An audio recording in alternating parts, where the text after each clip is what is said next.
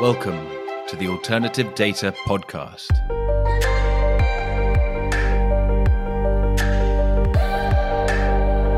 Welcome to the Alternative Data Podcast, powered by Exabel. I'm Mark Fleming Williams. In this episode, I speak to Tansu Demirbilek, an experienced macro quant investor who has previously worked at Campbell and Company, Man Group, and Soros Investments. When Tansu and I spoke, he was enjoying gardening leave before starting a new role. I asked him about his relationship with alternative data and how it had changed over the years. In other news, I will be speaking at Beryl Elites in New York on June the 20th and 21st. I hope to see many listeners there.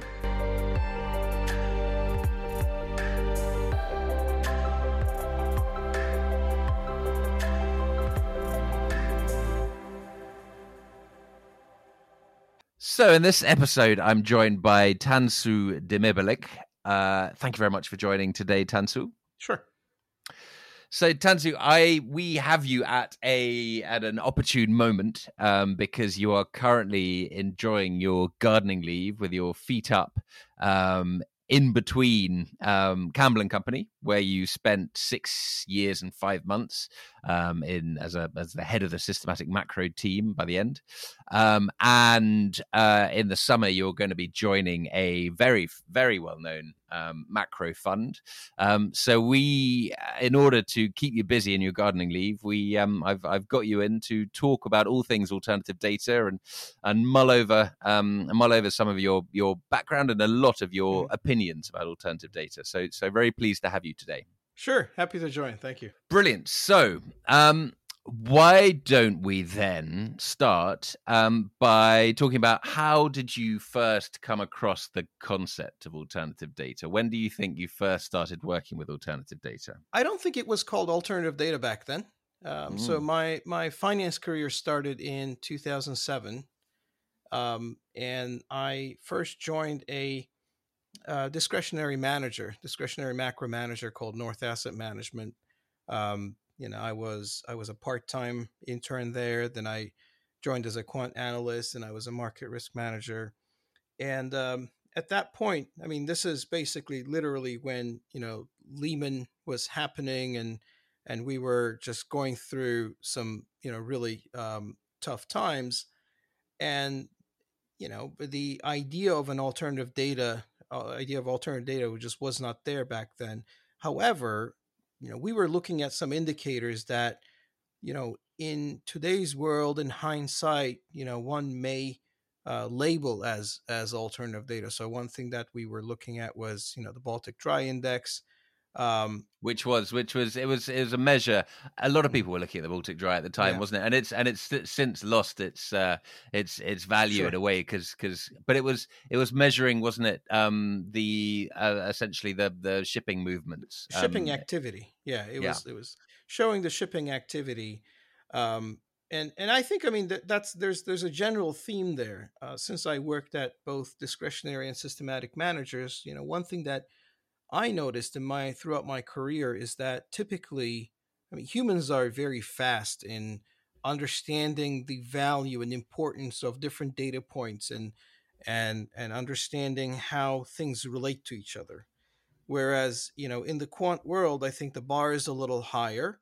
Um, you know, you need to establish a you know long running relationship and you know good data quality and all those kinds of things. So I think it's it's generally easier if you're at a discretionary shop to start making those connections and making decisions because you don't really have the high bar of you know putting together a backtest if you think something makes sense you just go with it. And and that's what i noticed that um, i have quite a few examples actually but i want to kind of spread out my examples.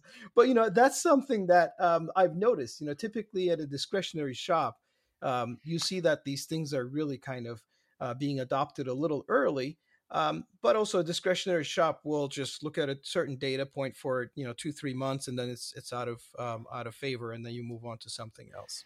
You've you so Tansu, you've touched on it. You are, I feel, in the in the pretty un, unusual position of having experienced both working on the discretionary side and working on the systematic side. Mm-hmm. Um, let's just i'm just going to rattle through your career just quickly just to kind of establish so everyone knows what we're talking about. Sure. Um, you, you, uh, you as you say you started at north asset management. Um, you you went to work for man in their ahl research and trading. You went to work for soros fund. Um, you went to anderson global macro You've worked for Windhaven Investment Management, and most recently, for the for the longest stint, you were at Campbell. Mm-hmm. So in that, you you started us in 2007, and in and you've you've not been you've not been lazy in the meantime. You've you've made the most of it in, in terms of exploring some of the top the top businesses really in the um in the in the space and and getting a really good a really good inside view of of them all you the fact that you've done discretionary and systematic let's say let's start in 2007 we are now um so that's 15 years ago. Um mm-hmm. how many of those years would you say you spent in discretionary and how many uh, you did you spend being a systematic investor? Yeah i, th- I think it's mostly mostly systematic. At core i've been 100% systematic um all the time However, the um, you know some of the shops that I worked at, I think overall maybe like three or four years, uh, maybe close to five, was uh, spent at a discretionary shop. Um, but there was always a quantitative process. So what I personally did, I was always a quant analyst. It's just that I was working at a at a um, at a discre- discretionary shop.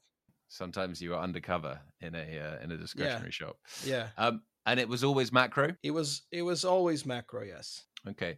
Did it always tend to be a certain aspect of macro? Because macro obviously covers a lot of a lot of sins. Is it? Um, is there? Do you have a speciality within macro? I wouldn't really say that. Um, no, not really. I mean, I've I've uh, dealt with um, all. I mean, mostly Delta One asset classes, um, but all asset classes. Forgive my ignorance. What are what are what are Delta One asset classes? So basically, not options uh, something okay. that is a linear asset. So you know things like you know futures would be a delta one asset class, yeah. whereas if you're trading options, you know swaptions and things like that, um, that would not be delta one. So okay. um, yeah, but I mean in terms of um, alpha generation, um, so yeah, I mean I, I, worked on lots of different parts of the business. I worked in risk management. Um, I worked on kind of building a hedge fund from the ground up, um, just the very, very kind of the back end of things. Um, I worked on uh, trade implementation, and most recently, it was uh, very much alpha generation and uh, portfolio and risk management related uh, related projects. Okay, and so within that, so um, we've established that you've been you've been doing alternative data since since the start of your career, since 2007, in in in, in different ways. Where oh, so how has alternative data um, how is it? Uh, how has your use of alternative data uh, changed over that time? You you you you mentioned the Baltic Dry mm. Index, which was an index which everyone was using a little bit. Right, right. Uh, was that kind of you know you were doing, um, and that was kind of the one uh, the one off, and it was kind of I don't know, only a little bit of your only a little bit of your of your work was using that, and then if you if you bring it forward to mm-hmm. 2022 was it all alternative data based? I mean, how has that how has that relationship changed? Um, it's definitely more productionalized right now, um, and I think the kind of the, the, the stepping stone between being purely technical um, and using alternative data is the classical economic data, and I think that's what really kind of um, is, is, something that I was using a, quite a while ago, actually. Um, and and the idea was, well, how can we make sense of um, classical economic data? You know, things like the PMIs and and you know non-farm payrolls, um, or even you know information from from the yield curve, for example. Um, those are all non-price based information that I would probably not call alternative data, uh, but it's not price information either. So it's got it's got some some value. Um, so that's something that we were using all along. In basically all of my shops, there was some process that would include economic data into the decision making process. Mm. Um, it was either you know fully productionalized in a systematic portfolio, or you know I was building these quant models for for a discretionary portfolio manager, um, and and that discretionary portfolio manager had a process in mind. But I you know my job was to provide um, that decision making tool. In in either case, I think it's a very um, systematic process. Um, a um, interesting, you know, early example that I can give you is um, I used to work with um, an anal- analyst when I was, you know, in in in the risk group at at Man, and this analyst was was uh, you know kind of telling me about his prior work experience where you know he was working at a commodity shop um, and they had these uh, people on the ground um, in the United States, and they would basically just uh, you know walk the fields and and um, and gather a quality of um, crop quality. Um, so these guys would basically just you know literally drive from field to field to field, you know, have those you know neatly handwritten notes and just uh, you know send them back to the shop and, and you know that that was their decision making tool in terms of trying to get an understanding of uh, what the what the crop crop quality was and obviously you were know they fast... were they pay, do you think they were paying the farmer for permission or were they just driving up off the off the freeway and doing it I, I have no idea. Um, I yeah. don't know, but I mean, obviously, if you're driving right, and and there's a field that you know within your your your viewing distance, um, that I believe that's public information, you know, because you can see it. Um, just like you know, in today's world, when um, the satellite images are being taken, I don't think the farmers are being paid uh, for the picture that the satellites are taking pictures of. Right? Seeing from the road is one thing, but walking amongst yeah. it, they may have oh, something oh, right. like that, something oh, to yeah, say. Yeah. But yeah, yeah, exactly. So I don't know the details, and I did not use that. Yeah, data. yeah, yeah, yeah. But yeah, The, the point is, I mean, I think um, people had the idea of these types of data.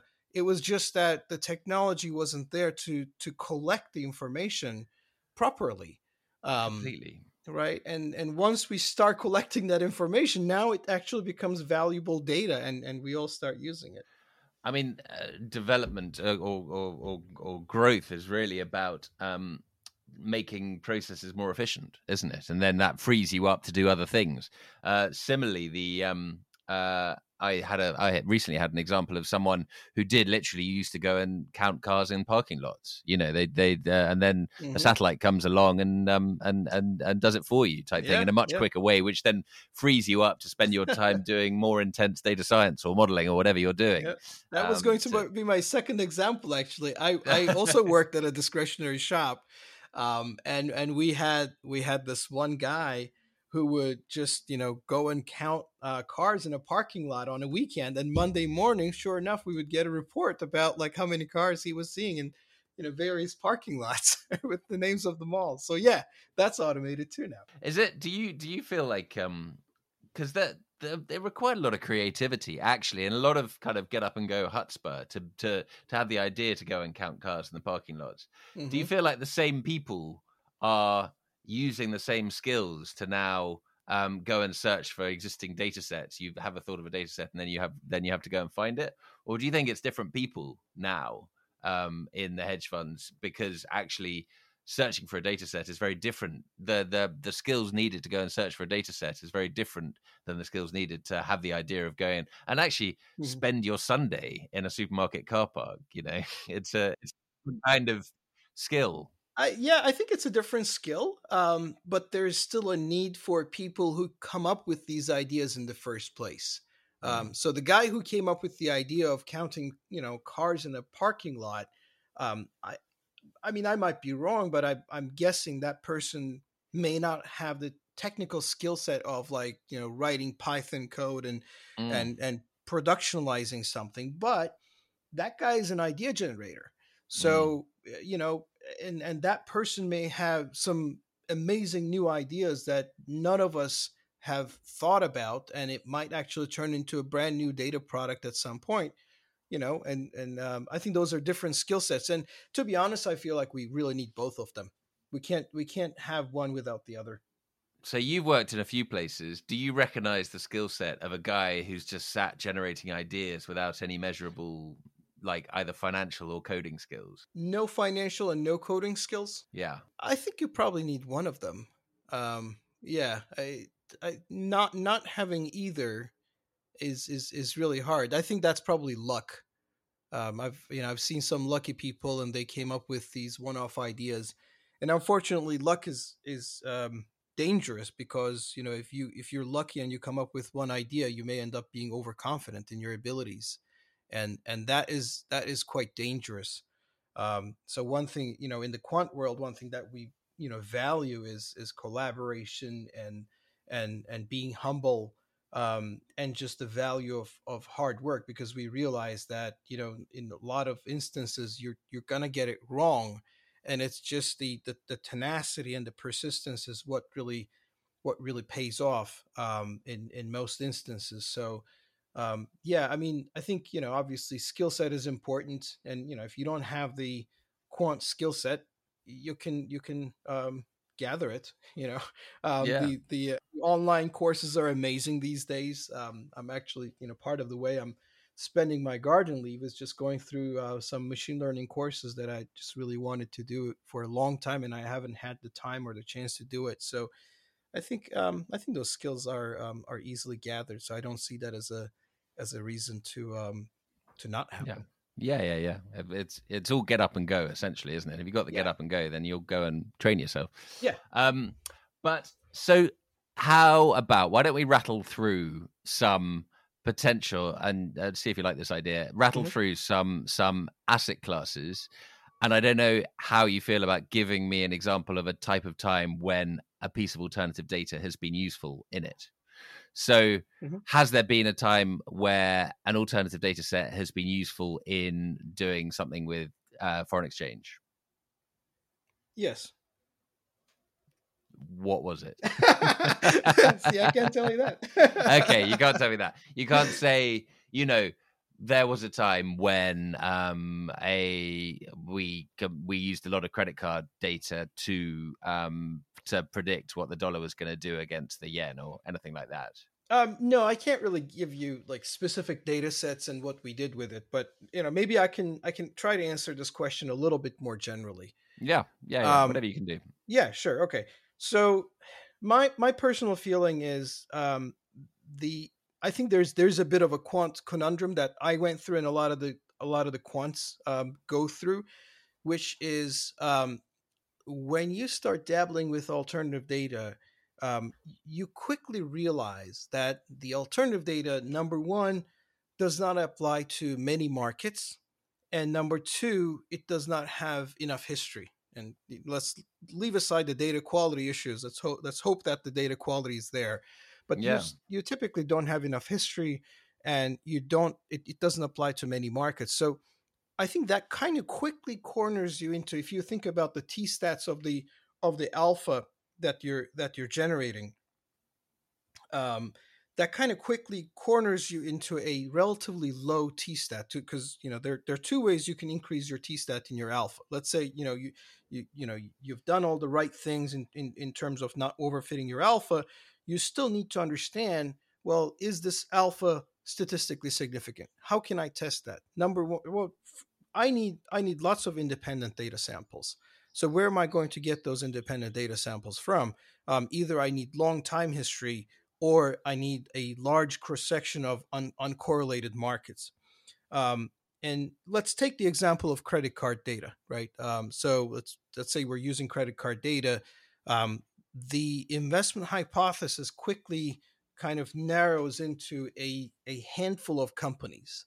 Um, and eh, you know, you so let's say I'm I'm I'm you know trading a five six five or six thousand uh, names in my cash equity book. I will not be able to apply that uh, data set to all of the companies. So I have to narrow my cross section, and also I have to narrow my time series. So now you're you're really in this kind of confined area. And I think that's what a lot of the quants are kind of feeling cornered um, because you know these are we know that these are some good ideas uh, maybe they have a bit of a shelf life um, especially when they become more and more commoditized but until you hit that shelf life you may actually end up with some you know good alpha um, but the problem is it's really hard to um, build some statistical confidence and in in trying to understand whether or not we can use that data. So I think that's the kind of conundrum that I went through in my career. Well, so so just to so you can find alpha, you can stumble on some alpha, you can say, "Hey, this mm-hmm. is making money," but the issue is, is, it's sometimes that you don't know why why it's making money, and right. you also don't know how long it's going to make money for, and you've got very you don't have very good um, long data sets which can say which can tell you look this has been making alpha for 10 years. Had you been doing it so there is a chance that it's going to carry on for the next 10 years. Is that what you're saying? Yeah exactly. Like you know basically can i reject the null hypothesis that i stumbled upon this alpha by chance?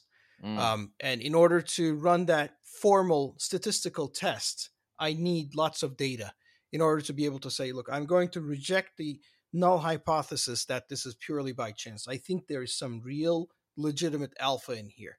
Um, mm. And I think humans, you know, can make that connection very easily. You know, credit card data and and um, you know, there's there's a very direct uh, connection between between that and and the profitability of of uh, certain companies. So yeah, you can make that connection very easily. But you know, if you want if you want to wait for the data to tell you um, you're going to have to wait for quite a long time, and and uh, alpha may um, have hit its shelf life by the time it's telling you that it was it was there. So you may you may be chasing a dream at that point. So what's the answer? I think the answer is um, you know us quants need to relax our uh, requirements a little bit in, in in certain cases, and and you know what I call um, uh, this phenomenon is something like an idiosyncratic alpha um, you have to accept the fact that um, the alpha that you generate will not be applying to all the markets that you can think of. So it effectively requires using some human judgment to be able to say, look, I'm going to use credit card data um, and I am not going to apply to, I don't know, healthcare companies because this really doesn't doesn't make sense. And you can formalize it in a quantitative way, but I think just using that human judgment um, is good. And also, I think we we should be open to using some, you know, um, innovative quantitative techniques to validate the data. Um, so, you know, another example I can give you, which I can give you because I I did not do this, um, mm. is uh, you know, let's say there's um, there there's there's a project, a billion prices project, which um, aims to predict um, inflation by you know using price data from all over the internet. Mm. Uh, that was something I believe State Street was sponsoring, and um, the issue is that data set has a limited history. So you know how can we how can we make sure that that using that data set would have would have been profitable? You know, one thing you can do is you can say, well, you know, um, let's say this data set will give me a close enough prediction of the inflation print five days in advance. Um, and the the r squared of that prediction is I don't know, you, know, let's say ten percent. Uh, you know, I'm being, um, you know, somewhat conservative here. So we can actually simulate that process, um, just using those main elements of of the prediction, even though you know we don't have more than five years of data or maybe they do at, at this point but again for example's sake even though i don't have that much that much data one thing i can do is i can simulate a process um, that will allow me to kind of say okay what if i had an inflation print estimate um, you know five days in advance with this kind of predictive power?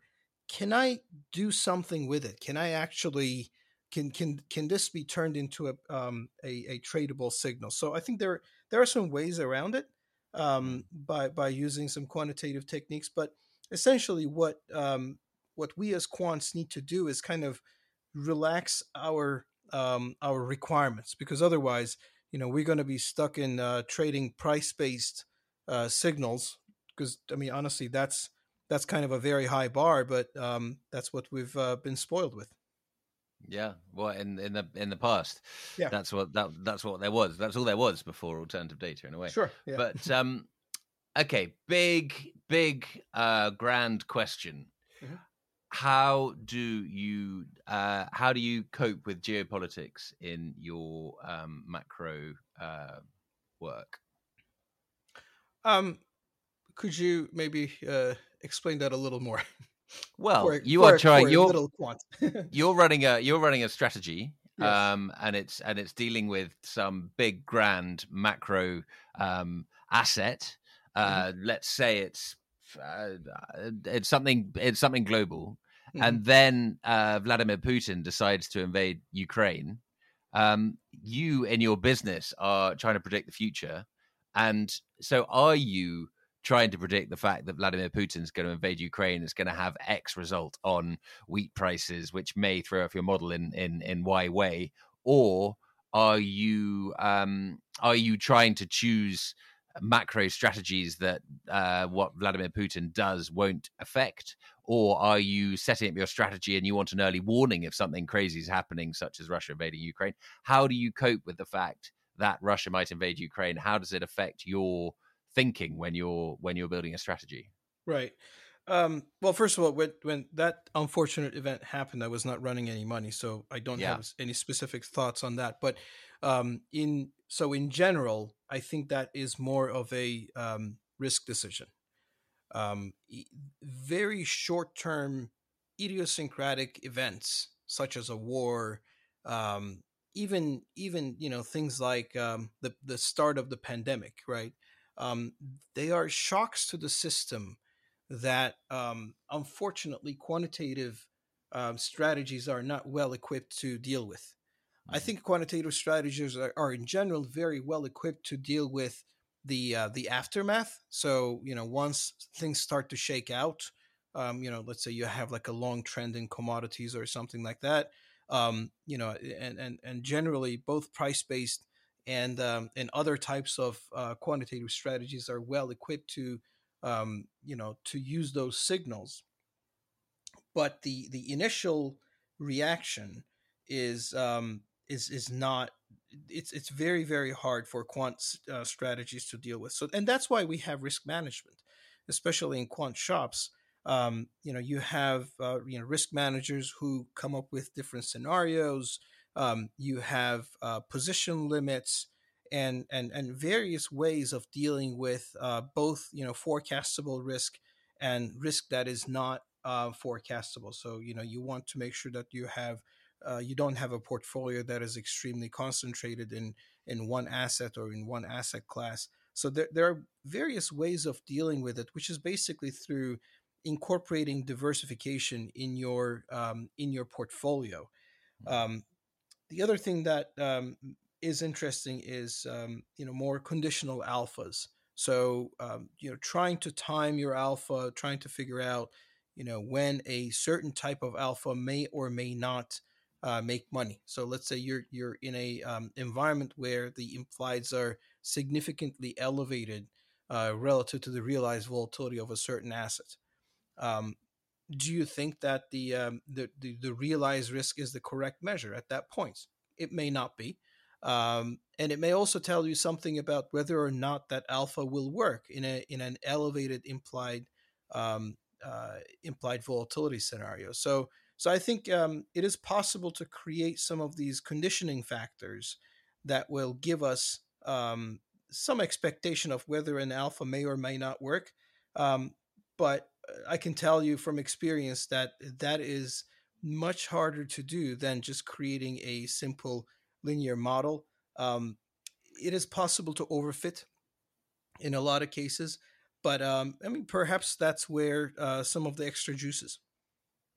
There, there exists in the market. Um, I know uh, companies that claim to provide a geopolitical risk number, um, mm-hmm. and it's a geopolitical risk monitor and so they'll say right it's gone up it's gone down. I don't know if it's percent or whatever so it was mm-hmm. there was a there was it was it's been 20% for years and it's just gone up to 60% do you think that number if it's reliable would be useful in your model um, in terms of uh, so the russia ukraine part would be going up to 70 80% and that could um, be an interesting a useful input into your model if it was reliable if it was reliable, um, yeah, I mean, I would be interested in finding out how that data series was um, was put together.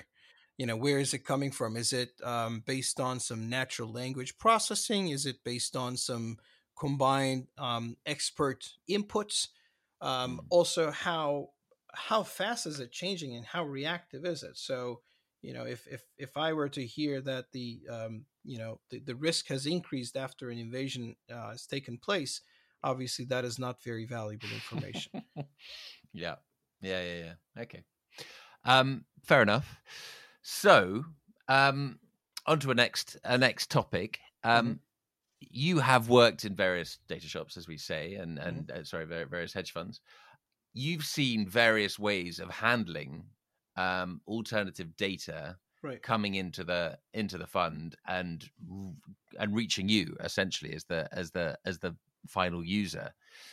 What do you think is best practice in terms of creating how that process works? What's is there a is it all about having a centralized data team?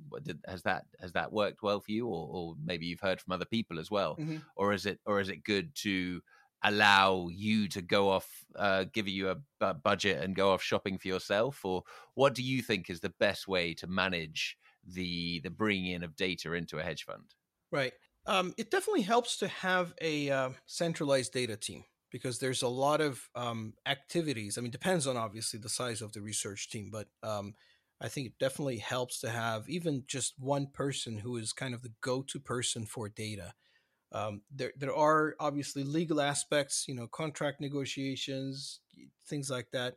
Um, but also just, you know, having a an, an in-house person who is willing to be kind of the conduit for, uh, you know, anything that's related to the data warehouse and cleaning and providing a nice standardized API um, to the researchers is is quite valuable.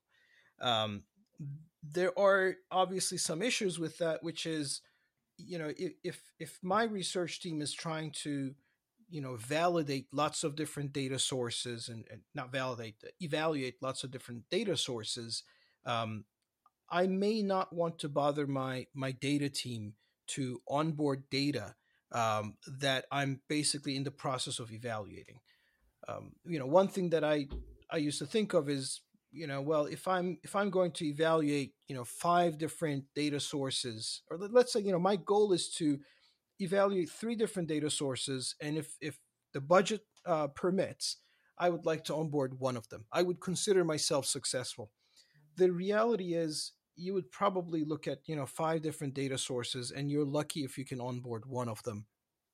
So one out of five you know 20% hit rate in my opinion, is is good. So what happens to the eighty percent that you did not onboard? If you're um, if you're asking your data team to onboard all that data almost in a production like platform while you're evaluating, then you know it's it's kind of a waste of time for your data data team. Um, so I think that the the um, the way it works the best is be good friends with your data guy. Um, you know and and when you're talking to a data vendor you know make sure there's one person from the data team that's involved in you know a brief conversation with the with the data vendor. Um, but then during the evaluation i think it's um, it's fine for the researchers to go out on their own and just get the data in as quickly as possible be nimble about it and and do your evaluation. And when you're done with your evaluation then you know if you think there's value in the data hand it off to the data team let them bring it into their standard data warehouse and then uh, bring it into your platform that way. Because uh, there, there are a lot of things that the, the uh, a, dedicated data team can handle and think about that um, sometimes us researchers are not really uh, well equipped to uh, to do. So have a centralized data team but also involve the research team mm-hmm. in the process of of discovering whether whether a thing has um, has value or not. Is yeah. there a is there I mean is there a is there a need for a kind of uh, separate evaluation place where it can happen quickly where it doesn't need to be onboarded? You know, is there is that or I mean, we're just talking about samples here, aren't we? Can't they, can't can't a sample be onboarded quite quickly? Yeah, I think so. I think so. I mean, you know, somebody needs to understand the data. Um, and I think usually um, I would think the, the researcher who comes up with the trading idea would be the best person to understand kind of in depth what that data really means. Um, so that's why I think it's good to start with the with the research team. But again, you know, that I think at the end of the day, the data team will own that data. So you gotta you gotta bring them in, and and um, the more um, quote experts you have in the data team who who can really kind of go do a deep dive into the data and understand what that data really really is uh, meaning, um, that would that would definitely be uh, be better. So does it tend to be um, how does it tend to be that you think how does the process work? Do you think I've got an idea? I think looking at the market, I think that there's a potential that we could we could trade this. Mm-hmm. We just need the perfect data set, which will which will sort it out. Um, and then you set off the process of trying to find that perfect data set. You've got a pretty clear idea of what you want, and you either look yourself or you send your data team or whatever, and they go they go they go searching for it, or does it tend to work the other way around that someone puts a data set in front of you and you tinker away at it and you and you fiddle with it and you go wait a minute this has got a really interesting strategy um, that I, that can make a lot of money and um, and then you then you use it till it's exhausted and wait until another data set comes along. I think it can happen both ways. I've seen it happen both ways actually. Um, so and i think that this also goes to you know what's what's the you know best uh, best data source right? So if somebody if let's say a data vendor was putting in front of me a, a, a beautiful um, signal, you know, process signal that is like guaranteed two Sharpe in back tests and all that kind of good stuff, um, I'm I would be very skeptical about it. Um, you know, number one, it's really hard to come come up with these things, and and number two, if it has two Sharpe, why are you selling it to me? Um, you know, you can trade it yourself. so, uh, right? I mean, there, there's and, and even if it is being sold to me, you I don't also... always. You, they don't always have like so. Uh, right. So uh, it's a it's a. I often have that quoted to me you know the hedge fund said this and and then the eye roll because actually you know you're not necessarily set up as a business to right. to, to trade it yourself. You know you're a data provider. You you you, you don't right. you don't trade so much you know you no that's uh, true. I think that yeah uh, maybe that was a bit of a harsh comment um but it's, but, it's, it's not an uncommon one. It, no no no. I, I am yeah. sure you heard that before. I mean the other thing is of course you know if um the more commoditized a uh, data set is meaning the more it is ready for consumption. It's kind of like plug and play alpha. Mm. Um, I, I think that kind of reduces the value of it because a lot of other investors would see the same thing that I'm seeing in that data, the value. Um, and and that obviously will so so so you can't see your you can't see your value add essentially like you can't see what what you what you're going to do to make money and and if it's already on the market at that then then you know yeah. then everyone can get it I mean, no, if if it's going to make money, I'm happy. Um, you know, but I'm I'm I'm skeptical because um, you know somebody else may jump on it, somebody another person may jump on it, and at the end of the day, these alphas have uh, limited capacity. So the more plug and play it is, what really ends up happening is you have correlated positions and trades coming from five, six, seven different shops. Um, and and I think that's why it's important for um, quantitative investors to come up with their own alphas, even if they're using a an alternative data source that is kind of like the same data source. Um, think of it as as price data, right? We're all using the same price data, but we come up with you know different techniques and different ways of of um, you know coming up with our with our strategies, and hopefully there's there's a bit of uncorrelatedness in our positions and um, that means hopefully that our alphas are not going to be eroded um, you know like a, a, an alpha that everybody else is trading. Um, mm. so i think that the same idea applies to alternative data. I think there's definitely a lot of value in alternative data. Um, it is just that if it becomes as close to a plug and play alpha in my mind the the uh, the value is less because my perceived future potential returns mm. from that alpha is less. Yeah, that sounds familiar. Mm-hmm. So um, here we are. We're towards the we're towards the end of April. You are on gardening leave in between in between mm-hmm. two jobs. Um, what do you think of your you're you're presumably reading the news every day and kind of keep and as you say mm-hmm. you're you're you're you're training yourself up as well. You're you're you're you're Rocky on his on his training yeah. um training schedule and a montage. What are you what are you looking around you where do you think we're at in terms of um, uh, the macro picture? Where do you are you? Do you think we're in a difficult environment? Is an exciting environment? Do you think we're at a time of change? Have you got any any kind of view on where we are now compared to where we have been? I have very little discretionary views, but I'll share one of them with you. Mm. Um, it, it's definitely been exciting for for quantitative uh, firms. I mean, if you look at um, the the returns of the quantitative firms over the last you know 12, 18 months, um, it's it's definitely been an, an amazing ride, um, almost similar to to 2014, if not better. So you know, do you know why?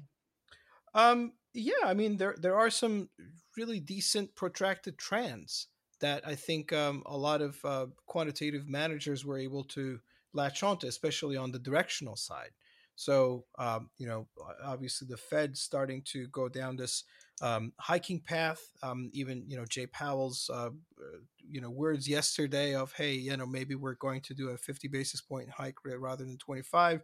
I mean, it's really set us into a path that – um, and, and, given the constraints of, of, of uh, central banking, global central banking, you cannot really hike rates, you know, in, in a developed country, you cannot really hike rates in, you know, five to 10% in, in one go. So it has to be done in a, um, in a gradual manner. Gradual means predictable. Um, so the more predictable s- certain moves are, um, obviously, you know, there will be opportunities of, um, of financial gains. So, mm you know what does that mean? I think you know um, the, the, the downside on the on the treasuries have been um, you know quite um, well um, uh, capitalized recently. Um, similarly with uh, with the moves in in general in, in, in commodities um, so those are kind of the big uh, directional asset moves. Um what comes next i think is going to be a lot of relative value opportunities that um, you know, once the big directional wave has gone away, what you end up with is a lot of mispricings, uh, lots of you know tiny little mispricings that you know the relative value managers can come in and clean up, and I think that's um, that's perhaps uh, the the next phase. What kind of alternative data uh, do you immediately think might be useful in the in the in the system we're in. And and, and generally again here we are kind of mm-hmm. early going on mid 2022 what kind of alternative data is exciting you? One thing that's quite exciting to me and I, am not sure if it's going to be an immediate project for me or not but um, natural language processing is you know that's something i've been studying recently and i'm getting more and more excited about it. The way i think of it is um, you know initially we thought of um, data as text. So we would take uh, data and we would we would turn it into text in in um, you know like early humans let's say you know we would say oh you know it's it's rainy today. It's it feels warm today. So there's actually an underlying data um, that is you know the temperature in fahrenheit or whatever um, that we turn into kind of a text or a qualitative assessment of the situation. Um, you know in in uh, kind of more recent history we we started you know we have like things like data journalism where government publishes a cpi number and it gets reported as text. So you have data journalism where people are talking about you know the number that was that was published. Um, and i think we're going the other way now um, when you know when jay powell says something or or you know netflix earnings come out um, those are words that are immediately turned into into data.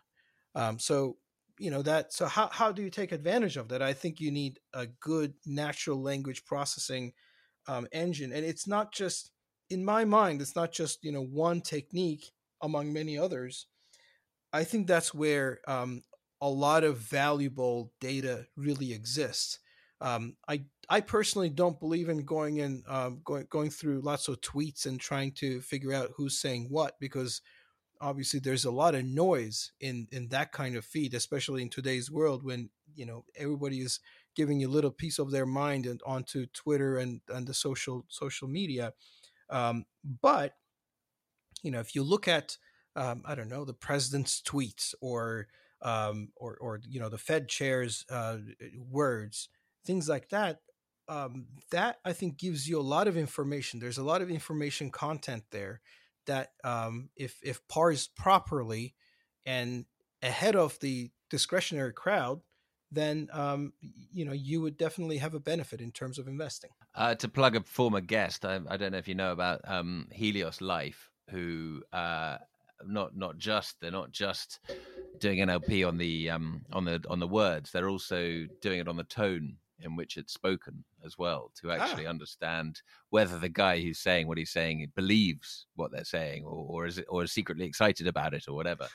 Um, so this really is, cool. This is I should go cut, back and listen to that episode. For sure, for sure, it's the cut, cutting edge of, of NLP. I think so. Excellent. There's always new technology, isn't there, taking you to the next step? Yeah, um, absolutely. Um, Brilliant. Well, Tansu, I think we have. Um, I think been a, a really interesting conversation. Um, I'm I'm very pleased to have caught you in between in between jobs where we could have a kind of free conversation, and um, and yeah, fill me. up fill up a little bit of your day as well. It's clearly a. It, uh, I'm sure it's a. I'm sure it's a problem. Oh yeah, yeah. It's it's it's great to talk to people rather than my cat.